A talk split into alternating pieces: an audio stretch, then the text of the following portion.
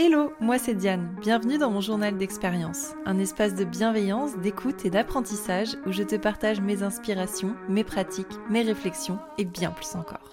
Ici on parle de bien-être féminin, de yoga, d'hypersensibilité, de déclic ou encore de tips pour se rapprocher chaque jour un peu plus de son authenticité, de son moi profond. Je suis très heureuse de t'accueillir dans cet espace où tu as juste à te laisser porter et inspirer. Je te souhaite une belle écoute.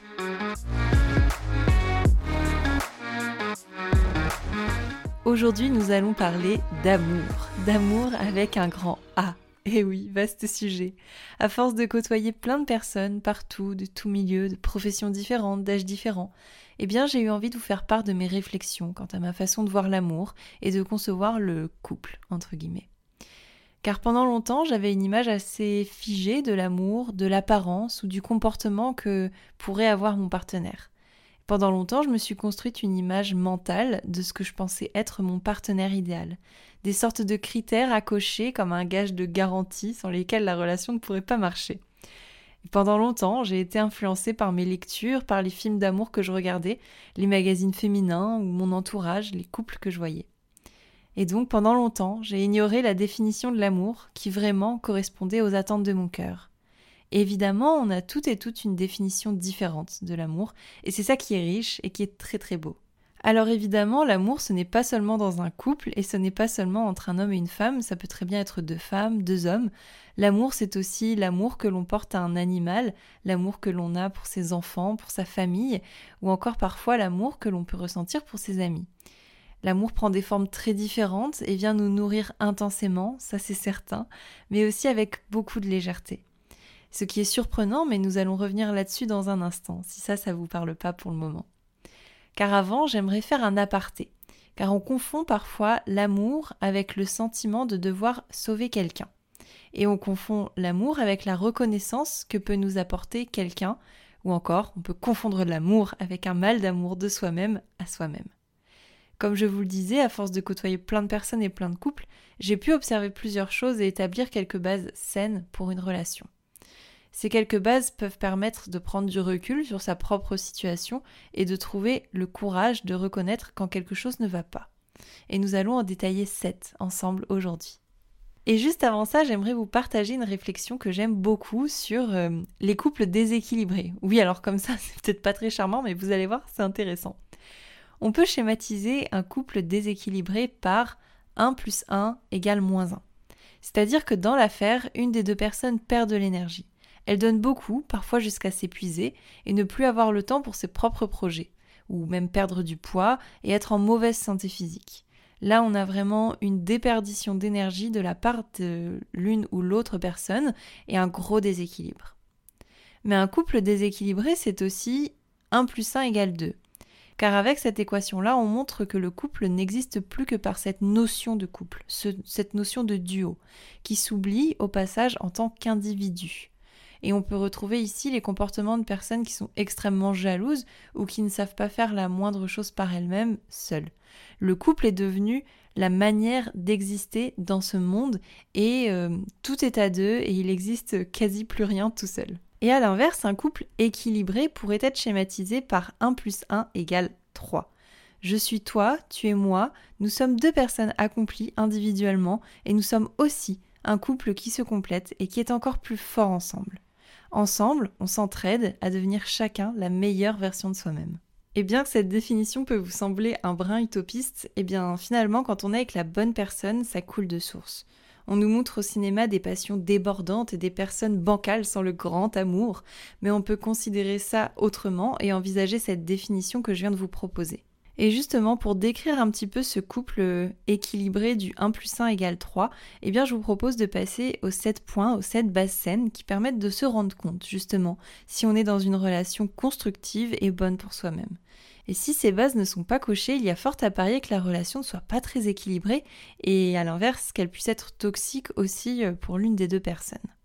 Donc commençons maintenant avec la base numéro 1. Vous êtes accepté comme vous êtes et votre partenaire n'essaye pas de vous changer. Et on commence déjà fort avec cette base-là. Je l'ai déjà vécu dans des précédentes relations et c'est ce qui me permet aussi d'en parler aujourd'hui. Quelqu'un qui vous dit tu devrais plutôt être comme ci, comme ça, ça c'est pas normal en fait. Eh bien, vous n'avez pas besoin de changer pour plaire à quelqu'un. Et si vous décidez de changer, ça doit être pour vous parce que vous le ressentez profondément. Mon premier copain avait une définition très arrêtée sur la notion de couple et me disait qu'il fallait absolument faire comme ci ou comme ça. Mais la réalité, c'est qu'il n'y a pas de règles et qu'au contraire, chaque couple trouve son équilibre ensemble quand les deux personnes matchent vraiment entre elles. Et pendant très longtemps, j'ai été un petit peu dégoûtée de ce, ce, mot, cette notion de couple, qui du coup pour moi rimait avec des obligations, des repas, des trucs, des, ça m'avait enfermé dans quelque chose qui moi ne me convenait pas. En plus à l'époque c'est sûr que j'avais 17 ans donc j'étais très loin de vouloir le truc aussi rangé qu'on peut sous-entendre derrière le fait d'être en couple. Mais être en couple ce n'est pas ça et ça peut être totalement autre chose. Il peut y avoir énormément de liberté et il y a autant de couples différents que de personnes qui décident de, s'unir et de former cet état de deux. Une personne saine à vos côtés peut vous aider à voir vos travers et vous améliorer en vous aidant avec bienveillance, mais bien souvent on est dans un ping-pong où chacun critique l'autre et lui dit de changer ça ou ci, et au final il ne se passe rien. Cette espèce de volonté malsaine de changer l'autre, ça vaut aussi également pour votre physique. Si vous êtes une femme, en aucun cas un homme ne doit vous imposer de vous épiler si vous n'en avez pas envie. Vous faites ce que vous voulez de votre corps et de vos poils. Et je tiens à faire cette grande précision parce que parmi toutes les élucubrations que j'ai pu entendre chez mes amis et dans mes propres expériences, c'est vraiment un truc qui en faisait partie. Évidemment, l'épilation, ce n'est qu'un exemple, mais c'est valable pour absolument tout. En aucun cas, votre partenaire de vie ne doit vous imposer des choses que vous ne voulez pas, que vous ne sentez pas ou avec lesquelles vous n'êtes pas OK. Et je rajoute également que dans le cadre d'une relation saine, vous n'avez pas à être quelqu'un d'autre ou à jouer un rôle pour plaire à l'autre personne. Et sur ces bonnes paroles, passons à la deuxième base, où on est sur un épisode quand même euh, un peu sportif, un peu remuant peut-être aujourd'hui, mais ça fait du bien et c'est important d'avoir euh, les idées claires et d'avoir une vision juste sur qui l'on est, sur euh, la personne avec qui on partage sur notre quotidien et si on se sent bien avec tout ça. C'est important. Donc on continue avec cette deuxième base qui est vous avez régulièrement du temps pour vous, du temps de plaisir. Cette base-là n'est pas évidente, et même dans une relation équilibrée, on peut quand même s'oublier un petit peu au passage si le rythme de vie est intense. Et ça, ça peut être lié euh, au, lieu de vie, au travail, à la vie familiale, à plein de choses, et pas forcément à la notion de couple. Quand je dis vous avez régulièrement du temps pour vous, du temps de plaisir, je parle de n'importe quelle passion. Que cela soit d'aller regarder un match avec des copines ou des copains, d'aller faire du sport seul, d'aller lire dans un parc ou autre, votre partenaire n'est pas censé vous faire la tête si vous prenez du temps pour vous tout seul. Avoir des moments seuls, c'est aussi l'occasion de savourer encore plus les moments à deux. Alors n'hésitez pas à rester proche de vos envies et à avoir vos activités perso, ça ne sera que plus beau de partager les moments à deux.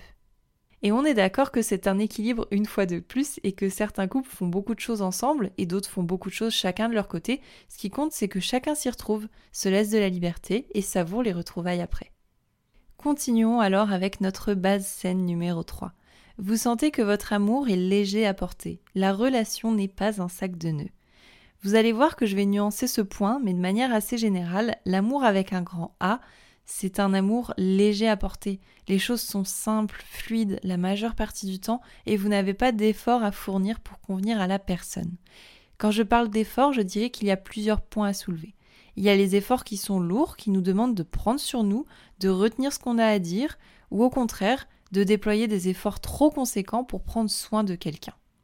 Ces efforts-là, je suis d'accord qu'ils ne sont pas très sains. Et si vous êtes sans arrêt dans des efforts pour être en couple avec quelqu'un, je ne suis pas certaine que votre relation soit bénéfique ou équilibrée. C'est le moment où je vais nuancer mes propos maintenant. Quand on avance dans une relation, on fait tout de même face à des choses que l'on aime moins chez l'autre. Et en ce sens, on va devoir faire des efforts, mais j'appellerais plutôt cela mettre de l'eau dans son vin. Car vivre avec quelqu'un, évidemment, ce n'est pas de tout repos, parce que, euh, eh bien, chacun peut avoir ses humeurs, et des fois, ça se découpille pas très très bien, toutes ces petites choses-là. Et l'idée, ce n'est pas de fuir en courant dès la première difficulté.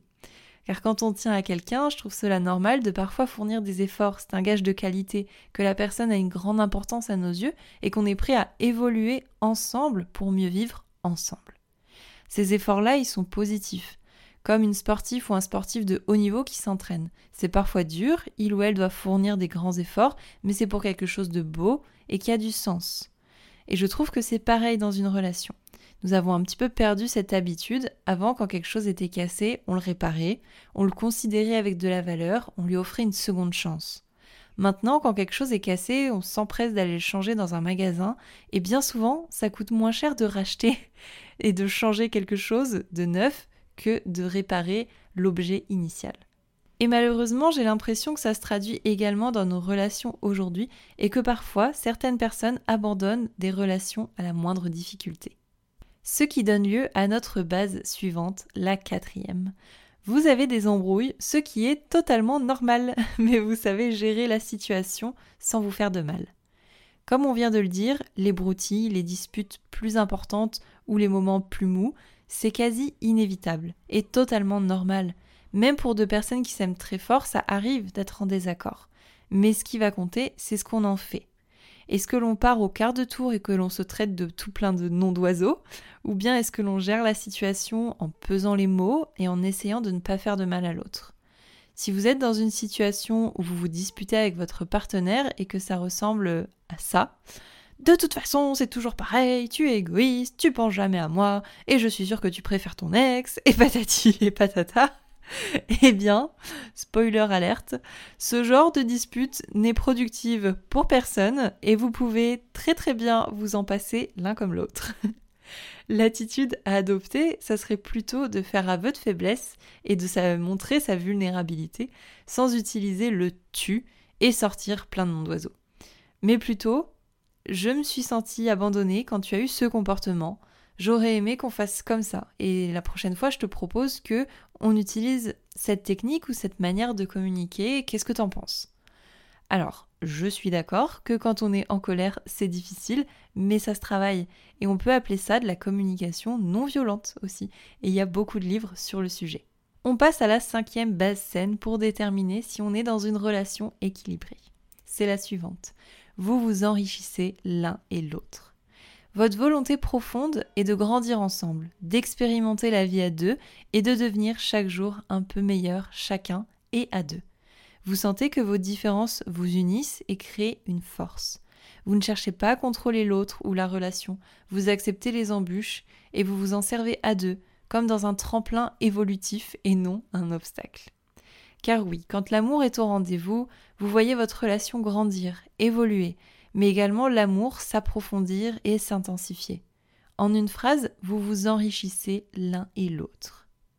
Quand on est sur un chemin d'enrichissement de l'une et de l'autre personne, évidemment qu'il va y avoir des changements, et des changements de comportement, des changements individuels. Mais là, on n'est pas dans le fait de tu dois changer parce que je préférais que tu sois comme ça. Mais c'est en fait l'un et l'autre, les deux personnes qui vont se teinter progressivement de certains aspects dans euh, leur personnalité, dans leur façon de faire. Et dans ces cas-là, c'est plus... Euh, c'est normal parce que chaque personne que l'on rencontre dans notre vie nous fait avancer, nous fait grandir. Et du coup, on vient l'une et l'autre personne remplir ce critère de je t'apporte des choses dont tu as besoin sur ton chemin. Et dans cette mesure-là, il peut y avoir certains changements, mais qui reste quelque chose de très équilibré, de très doux et de euh, pas forcément programmé en fait. C'est quelque chose qui se fait assez naturellement. Et on est bien loin du tu dois changer pour me convenir. Je le répète, mais c'est si important et on le voit tellement partout. Le point suivant peut sembler primordial. Et pourtant, je vois énormément de couples dans mon entourage pour lesquels euh, ce que je vais décrire est un petit peu diffus et pas forcément si équilibré que ça. Donc, la base saine est la suivante. Vous n'êtes pas dans une relation de victime-bourreau-sauveur. Qu'est-ce que c'est que ça? Ça s'appelle le triangle de Karpman et ça décrit une relation déséquilibrée. Donc ça peut être d'ailleurs en amitié, au travail, dans toutes vos relations mais également dans votre couple. Et j'ai moi-même été dans ce genre de situation sans m'en rendre compte, puisque évidemment, quand on a le nez dedans, on s'en rend pas bien compte. c'est pour ça que c'est intéressant de pouvoir euh, écouter ce que c'est, d'écouter des, des, podcasts comme celui que vous êtes en train d'écouter, d'autres bien évidemment, pour essayer d'avoir le plus de lucidité possible pour sa propre situation. Donc dans mon cas, je me mettais très régulièrement dans la position de la sauveuse, car j'aime fondamentalement aider les autres, et en particulier les personnes que j'aime ou que j'apprécie. Le problème, c'est que au-delà d'aider les autres, ce qui est plutôt cool en soi hein, d'aider les autres, c'est que en fait, on peut très facilement se perdre. Et moi, je m'étais perdue de vue. Je ne m'occupais plus que de la personne avec qui j'étais en couple et en aucun cas je n'avais du temps pour moi au final. Je m'épuisais à essayer de sauver quelqu'un d'autre. Et cette autre personne qui avait la casquette de la victime ou du bourreau, eh bien c'est souvent la même personne qui oscille entre les deux. Entre un côté très autoritaire et très euh, ça doit être comme ça, et un autre côté tout sensible qui, tire vers le plaintif et que tu as envie de sauver quand tu es quelqu'un d'altruiste. Ce genre de situation est tellement visible quand on voit un couple de l'extérieur, mais tellement plus dur à déceler quand c'est soi-même et qu'on a le nez en plein dedans. C'est pour ça qu'arrive le dernier point, qui est en fait un grand conseil que j'aimerais vous délivrer aujourd'hui, qui est le suivant. Toujours essayer d'être lucide et d'avoir du recul sur sa relation. Parfois, avec le temps, on peut ne plus se rendre compte des choses de la tournure qu'a pris une relation ou du comportement de notre partenaire. Pourtant, il faut avoir la force de prendre du recul, de vérifier les basses scènes dont on vient de se parler et de faire un point sur son propre équilibre émotionnel, physique et mental. Je sais à quel point c'est dur, mais je vous promets que vous méritez le meilleur. Et j'entends par là une belle relation équilibrée dans le respect et l'accomplissement des deux personnes. Il faut trouver la force de sortir d'une relation, je suis d'accord avec ça. La prise de conscience, c'est une première étape, et ce qu'il faut, c'est aller à son rythme et accepter le processus de croissance. Sachez que à tout moment, vous pouvez sortir d'une relation toxique. Ne laissez personne, personne, personne lever la main sur vous. Et si c'est le cas, trouvez la force de fuir le plus rapidement possible. Ne perdez jamais de vue votre valeur et tâchez de vous entourer de personnes bienveillantes autour de vous, même si ça veut dire de tout recommencer à zéro dans un autre endroit. N'oubliez pas que la première personne qui mérite votre amour, c'est vous-même. Vous, en tant qu'individu, êtes déjà merveilleux et merveilleuse et absolument parfaite et parfait. Et plus vous en serez persuadé, et plus vous attirerez à vous quelqu'un qui viendra sublimer votre quotidien et non remplir une brèche émotionnelle alors je compte sur vous pour vous aimer, car vous le méritez tellement, je vous le promets. Merci pour ton écoute, merci pour ton temps. Si tu souhaites m'encourager dans la création de ce podcast, tu peux m'aider en laissant 5 étoiles sur Apple Podcasts, Spotify et un commentaire. La meilleure façon de soutenir mon travail, c'est aussi d'en parler autour de toi, dans la vie de tous les jours, mais aussi sur les réseaux sociaux. Je me fais toujours un plaisir d'y discuter avec vous et repartager vos stories quand vous me mentionnez. À la semaine prochaine, jeudi matin dès 7h pour un nouvel épisode. Merci pour ta présence. Avec amour, Diane.